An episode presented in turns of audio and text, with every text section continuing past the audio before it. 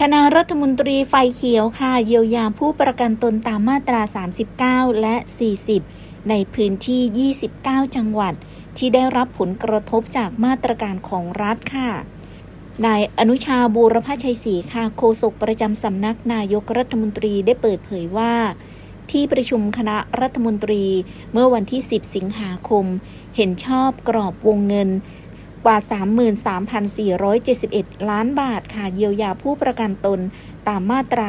39 และมาตรา 40 ในพื้นที่ 29 จังหวัด ที่ได้รับผลกระทบจากมาตรการของรัฐตามข้อกำหนด ในพื้นที่ควบคุมสูงสุดและเข้มงวดค่ะ โดยช่วยเหลือค่าครองชีพคนละ 5,000 บาท รวมทั้งสิ้น 6ล้าน6 9 4 2 0 1 คนค่ะ ประกอบไปด้วยกลุ่มผู้ประกันตนตามมาตรา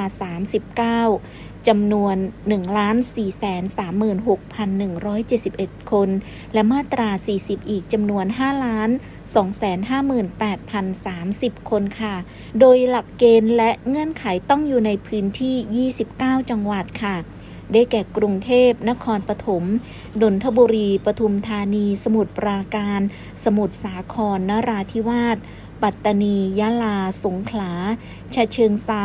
ชลบุรี พระนครศรีอยุธยา นครราชสีมา ระยอง ราชบุรี สระบุรี สุพรรณบุรี กาญจนบุรี ลบบุรีเพชรบูรณ์ ประจวบคีรีขันธ์ ปราจีนบุรี เพชรบุรี อ่างทอง นครนายก สมุทรสาครและสิงห์บุรีค่ะ นายอนุชากล่าวอีกว่าคณะรัฐมนตรียังให้กระทรวงแรงงานเร่งตรวจสอบยืนยันตัวตนของผู้ที่ได้รับความช่วยเหลือตามเป้าหมาย เพื่อไม่ให้เกิดความซ้ำซ้อน รวมทั้งขอให้โอนเงินให้ความช่วยเหลือผู้ประกันตน